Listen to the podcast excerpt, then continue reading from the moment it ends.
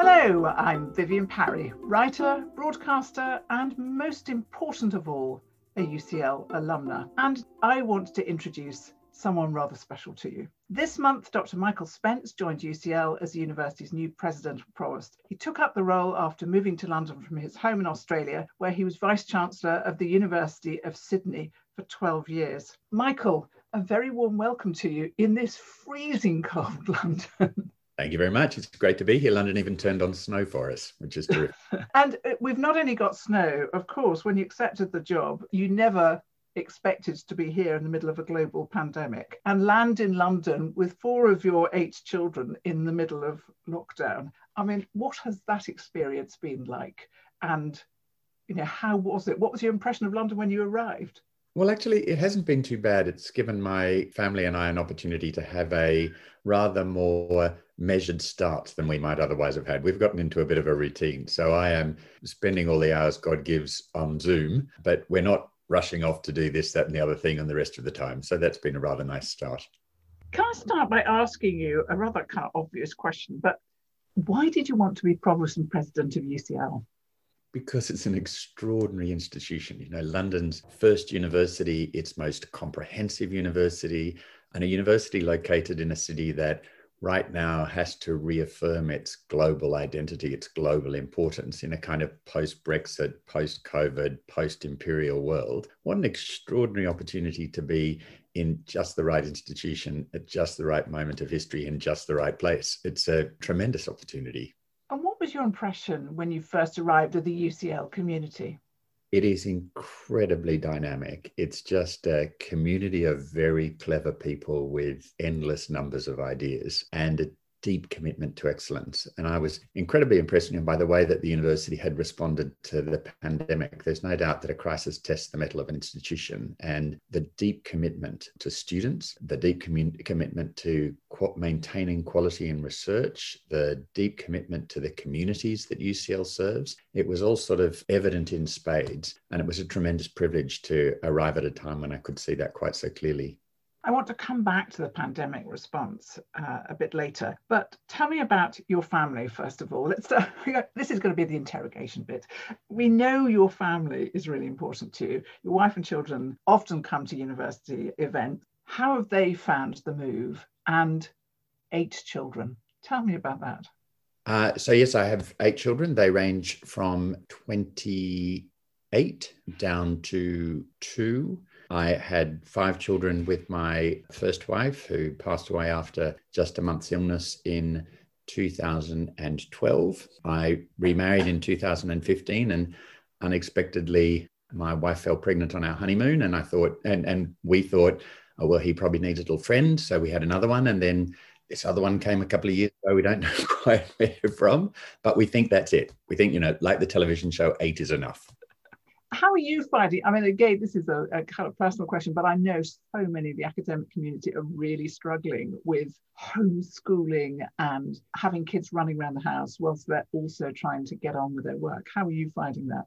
One of the problems of a job like the provost of UCL is that you can come to believe your own rhetoric and you can become a little self important. And so, in the middle of some meeting where you think that you know things may be going well and whatever to have your two-year-old run in and drool all over you it rather deflates your self-importance in a way that's probably good for the quality of your work. But it is it is tough. There's no doubt that there's only so much parkour on the furniture that your toddlers can do before everybody starts to get a bit of cabin fever. And balancing homeschooling. You know, we've also um, got a 15 year old with us, and she's just started in a new school. And my five year old has just started school for the first time online. And so juggling all of that, it, it, it's tricky. So that work-life balance thing is something that you really understand because I know that it's a big issue for a lot of UCL academics. Yes, and I'm in the fortunate position where my wife has taken a, a, a, time out of her work. And so we're in a really very lucky position. And I know a lot of people are juggling two careers and children and education all the time at the moment. And in particular, that in the UK, they've been doing that for a very long time indeed. And I was very aware coming in that we had a community that was in lots of ways exhausted. And that while I'm very keen to think about the future and to help the community think about the future, they didn't need some bloke coming in from Australia with a million bright ideas, but somebody who'd come in and listen to where the community was at right at the moment.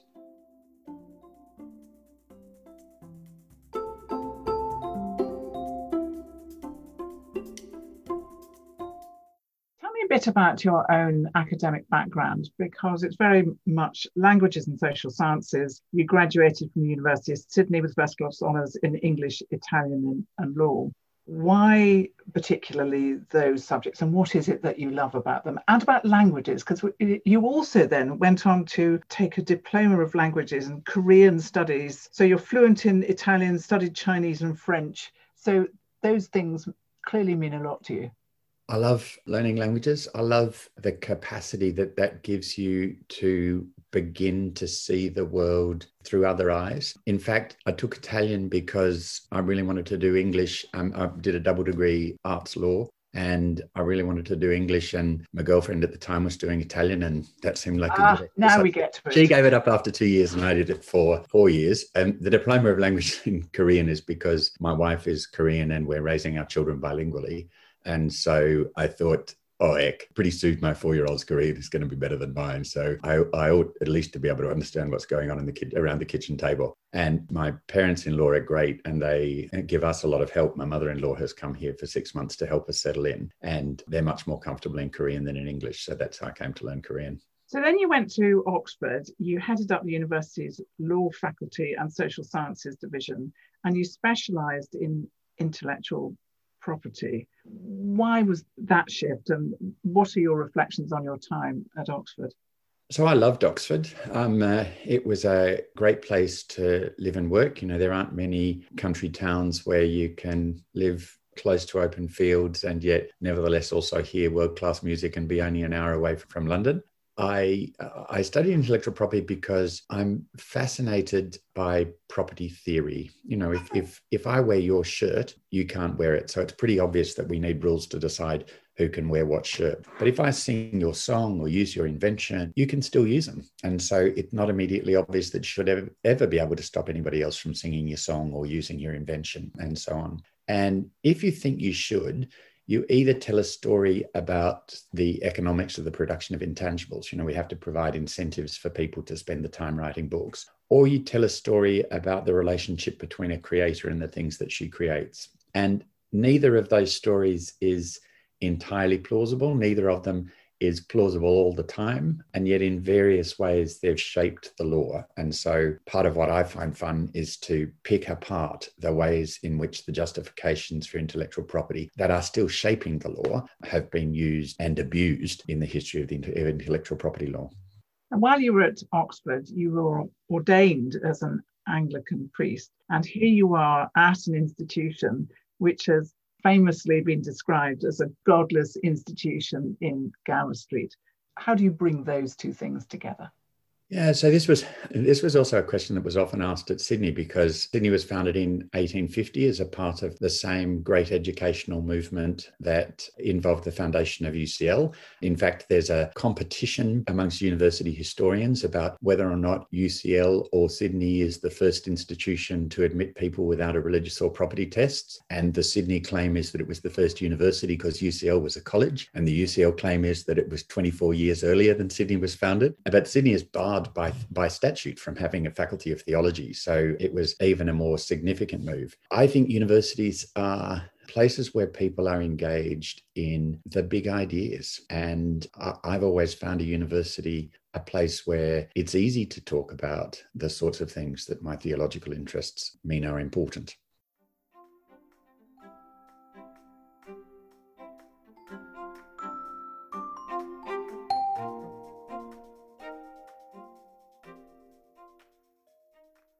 Now, we started by saying about the pandemic, and it's had an extraordinary impact. I mean, UCL has had an extraordinary impact itself on the pandemic through all sorts of different disciplines. But there will be some big issues afterwards, as you suggested. What are your thoughts on, on how UCL's handled things so far? And what do you think the really big challenges are for leadership in the post pandemic era?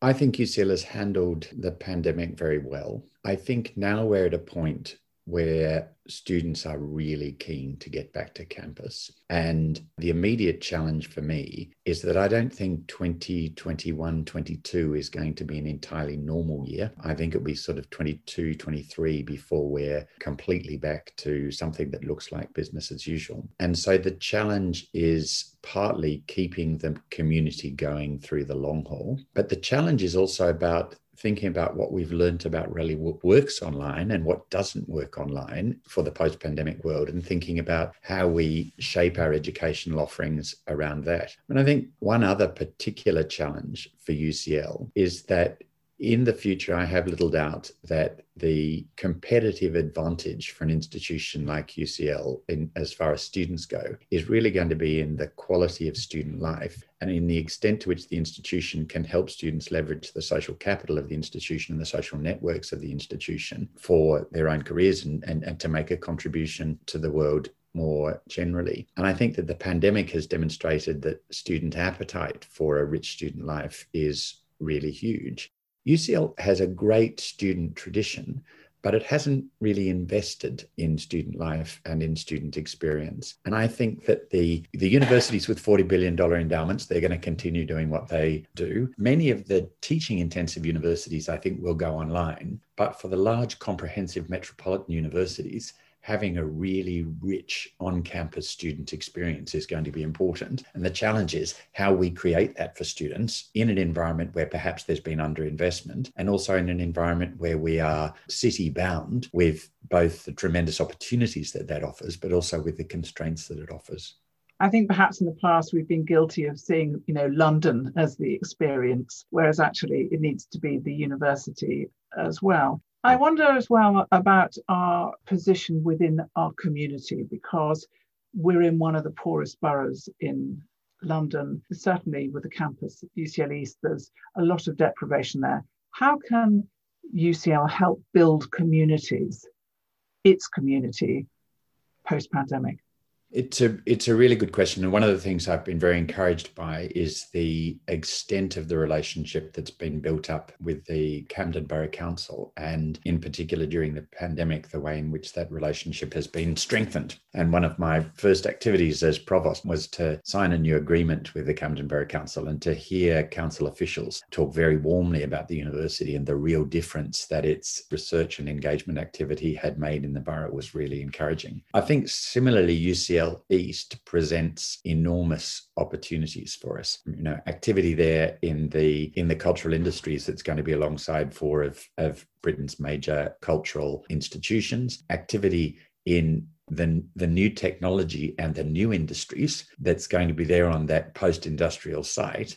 And I think part of that has to be helping people in East London, but more importantly, East London as a community to think about its future and the way in which it engages in those new industries going forward. So I think UCL has a tremendous role there. But if I can say so, I think one thing we have to really do is make sure that the university is fully turned outwards. Universities are such exciting, intense environment that they can become something of echo chambers. And I think making sure that we as a community are really listening to the communities that are around us and to the communities that we serve in different ways is really important. Yes, I was thinking about how UCL can help kids in the area catch up who've missed out so much and also you know UCL Health of the Public and all those kind of things that we have our expertise. It's drawing other people in, and as you say, looking looking outwards. Let's stick with students because uh, while you were at Sydney, one of the things that you said was the most important priority was graduate employability. Why do you think that this is such an important priority? Well, you know, it's a bit of a platitude, but things are changing very quickly in the fourth industrial revolution. And that we know that many of the jobs that our students will have haven't even been invented yet. And so the question for universities is how do you prepare students to be resilient in a very changing labor market? Now, fortunately, all the research and all the talking that I've done to employers, both you know in the UK, in Australia, in China, in, in the United States, and elsewhere, has suggested that the things they really need, the skills that will really make students resilient, are the things that actually universities are pretty good at. Teaching critical thinking skills, teaching effective oral and written communication, teaching people not only a deep disciplinary knowledge. You know, you have to know something about something to know something about anything, but also the capacity to step outside their discipline and think from a multidisciplinary perspective, the capacity to work in teams to solve a problem. And I think we really need to focus on those fundamentals to make students employable in a resilient way you, know, you can talk about employability in a sort of naff how do you tie a tie and make sure that you turn up on time to a meeting? And all of those things are important. They're not the work of universities. But what makes you really employable in the future are the core intellectual skills that happen also to be the core intellectual skills involved in research that you learn at a great research university like UCL. That's uh, very good to hear you say because sometimes people think of employability in a kind of instrumental way. The law, it's medicine, it's whatever. And of course, we are also a great arts university. And arts make you extremely employable, especially if you've got UCL on the top of your CV, people. um, no, that, um, that, so there's no doubt about that. In my last institution, we did some work on, uh, you know, graduate careers and all the rest of it. Philosophers do phenomenally well. So um, there is no doubt that arts graduates are eminently employable. And in fact, arts graduates in most jurisdictions have better employment outcomes than STEM graduates for a reason we don't quite yet understand.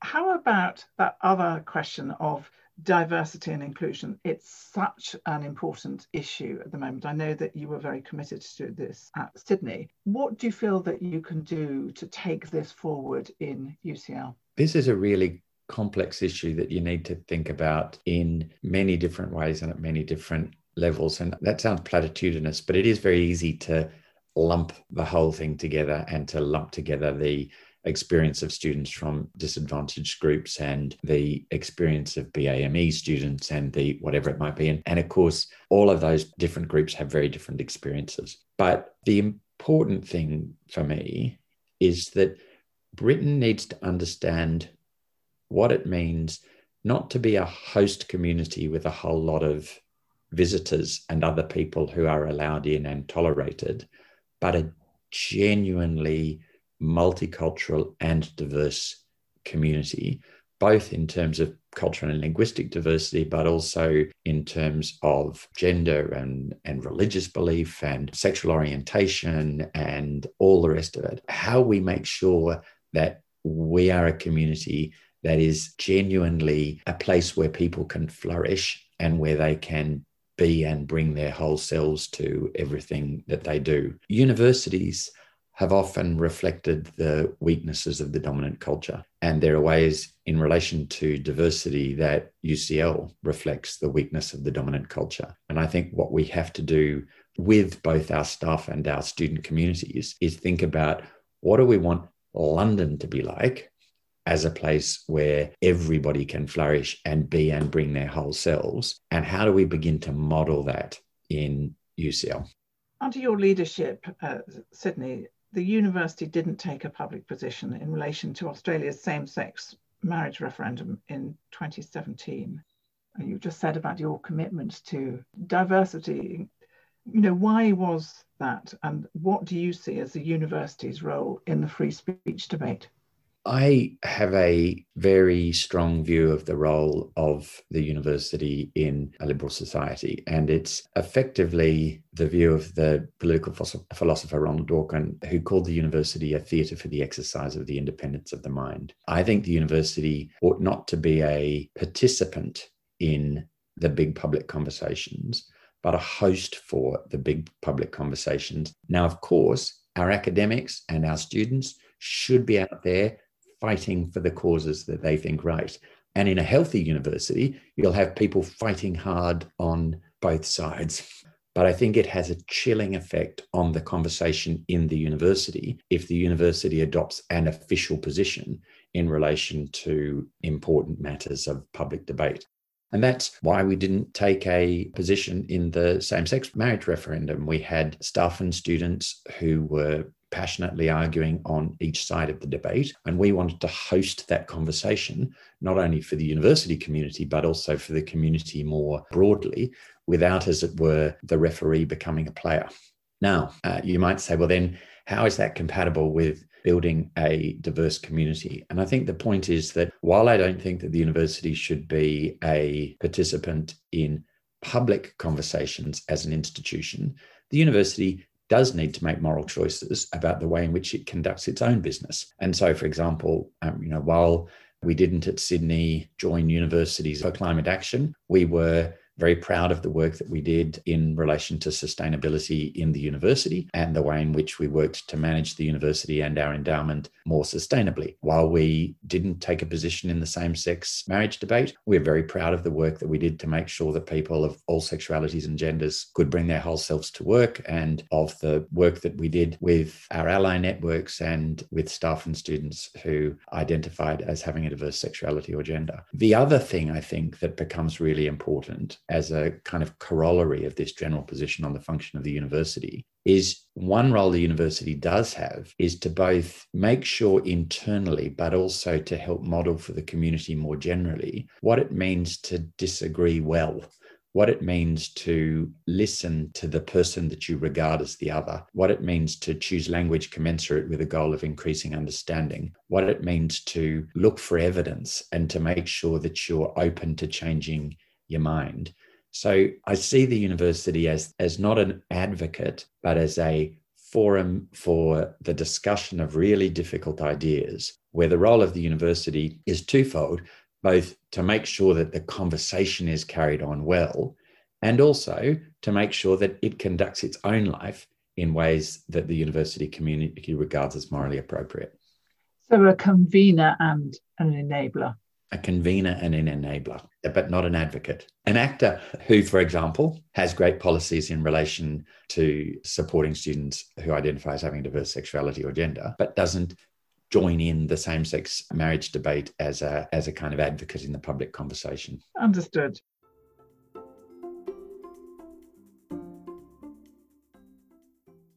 Now, you mentioned endowment, and one of the things that you did at Sydney, and spectacularly well, was raise a billion Australian dollars through the Inspired Philanthropy campaign, which was the largest campaign of its sort in Australia. And you come to a university which has only found philanthropy relatively late in its career.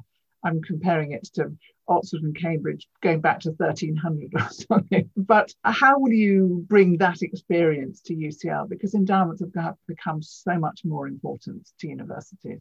I love fundraising, but I think you have to think of it the right way. Too often, universities have thought of fundraising as a kind of begging, where you ask people for money, they sign a check, and then you send them on their way and you bend it as you will. I think of fundraising as kind of venture capital raising. You know, there are people out there who want to cure cancer. We can help them do it. There are people out there who want to unlock the secrets of the classical world. We can help them do it. And if you think of it as a financial, but also an intellectual partnership, with people who inevitably, because of their passions, know a huge amount about a particular area, then all of a sudden you don't just have the money, but you have this great cheer squad of people who believe in the value of what the university do, um, does and who are rooting for your success. And I've seen the way in which researchers and teachers get a real fillip from understanding that there's not just people who think what they do is terrific when they you know happen to read it about in the paper there are people who believe in what they do and enough to put their hands in their pocket and support them and i think if you can get the whole university community excited about working with its supporters to solve the problems and, to deepen the understanding that the researchers or the teachers are working on, then it's just just magical. You know, when when you have donors who have a passion about seeing disadvantaged young people receive the finest education, and then you see the difference that that makes in the lives of those young people, it's breathtakingly inspiring. And I, I think if we can get that excitement going and ditch the begging notion, then universities uh, will be very successful in the fundraising area. It's, it's certainly something fundraising that a lot of Brits feel very uncomfortable about. I, I, I, know. But one of the other things that you did with Sydney, which I think is really impressive, is that you transformed it from a collective, if I can describe it like that, of 16 independent facilities into a, a very unified institution. And I suspect actually the philanthropy and this idea of a unified institution an institution that feels really confident about itself is an important part of your philosophy. But how did that unification change the culture of both the students and the university as a whole? When I arrived at Sydney, the institution um, was facing some difficulties, was pretty convinced it was the richest and best in Australia. But in the, my first year, there was a month where they said they didn't think they could pay the salary bill. And we had, in the first research assessment exercise, we didn't do well because a third of our academic staff refused to submit returns. And the problem was that the university wasn't a university, it was 16 universities and the 16 faculties of the university, either ignoring one another or in a kind of tension over resources. So, what we did with said, we'll only fortnightly meeting of representatives of all the faculties, and at the same time, we'll invest in multidisciplinary research and teaching to remind people why it's exciting to work in a comprehensive university because the problems our community are facing require the harvesting of the intellectual resources of the whole university to address them. They are inevitably multidisciplinary rather than just in a research institute for the study of the fruit fly. It doesn't mean that the study of the fruit fly isn't incredibly important and you don't need deep disciplinary expertise. But the distinctive value add of a university is that it brings those disciplines together. You know, I think after two or three hundred years of increasing specialization, the increasing dissection of knowledge and understanding, what we're realizing is that actually bringing a lot of that back together is really important. Hey, guess what? It also happens to be the case that universities are more efficiently run if they're less fragmented and, and more effective in presenting what they do to the world. So this idea of becoming one institution again was important to me at Sydney. And, and I actually think it's an important issue for UCL to come to terms with as well. Now, you mention salaries there, but you were the highest paid vice chancellor in Australia. You've taken a big pay cut as well as coming to freezing weather and lockdown. Why did you choose to do this? Because UCL is a great community. There's a lot of talk about vice chancellors' salaries. There's a market for vice chancellors. The market sets a particular price in the UK, a different price in Australia, um, a different price again in the US, where they get paid more than in Australia for equivalent jobs. But what gets me out of bed in the morning is the opportunity to be a part of a remarkable academic community. And you don't do better than UCL. I couldn't agree with you more. So let's, at that point and at that juncture, turn from the past to the future and your vision for UCL. What are you thinking about for your first 100 days of office? So my first 100 days is a lot of listening and and helping the university to deal with the current situation, the current pandemic and how we bring ourselves out of that. But the first 100 days is also getting ready for the writing of a strategy. I really want to write a strategy for the university beginning in the summer, but as a, a process that will involve input from, well, my first strategy at Sydney involved input from up to 10,000 people in one way or another as we set priorities for the year 2022 to 2027. When universities write strategies, they often end up being sort of aspirational documents. You know, we will be the best university in the world in however many years we will have the happiest students, whatever. I want to write something rather more pragmatic than that, that says, actually, this is what we're going to do. This is why we're going to do it. This is how we're going to measure whether or not we've been successful in doing it and how we're going to know on the way through whether or not it's working. Because I think a university like UCL is going over the next little while to need to make some important choices if if we just think about our estates planning, for example, it's not implausible that over the next little while we may have around half the amount of money that we need to spend on new buildings. And so we're going to have to make choices. And not only there, we'll have to make choices in what we spend on IT. We'll have to make choices in all sorts of areas of investment. And I want to make those choices together as a part of a strategy process where we're really gleaning the insight of the whole university community. And that's particularly important with government, of course, at the moment, where universities seem to be the whipping boy for all sorts of their concerns. And, you know, we have an extraordinarily important part to play in the globe. there are lots of things to be negotiated post Brexit. One of them is more bilateral agreements with different countries. Is that something that's high on your agenda? Yeah, I th- think that for a university such as UCL, the relationship with continental Europe is very important. And going global does not mean abandoning Europe. And therefore, thinking about how we and the sector are parts of those bilateral agreements with European countries is very important. I suppose at this time, when everybody is reassessing the future, is it a time to assess really what universities are for? Yes and no.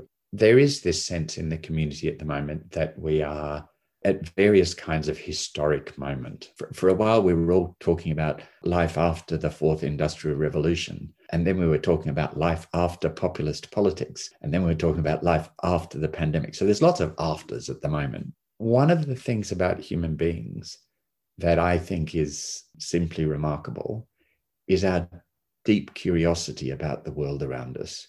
And we'll always be looking to understand the world better. And we'll always be looking to transmit skills and understanding to the next generation. And universities have actually been phenomenally adaptable and robust institutions, agile institutions able to ride social change since their foundation in the Western form a thousand years ago. You know, people think of institutions as these staid, old, inflexible, constantly endangered, about to become irrelevant institutions. Actually, we've survived longer than almost anything else. The church, parliament, a few institutions that are in, in, in our community that are as old as the university. And I have no doubt that if we retain our core commitment to creating knowledge and understanding and to transmitting skills and understanding to the next generation and to serving the communities that feed us and i don't mean just financially but that sustain us in so many ways then we'll be all right michael spence it's been such a pleasure talking to you welcome to ucl and long may your vision of what universities are for continue. Thank you so much. Not at all. Thank you very much. This podcast is brought to you by UCL Minds, bringing together UCL knowledge, insights, and expertise through events, digital content, and activities open to everyone.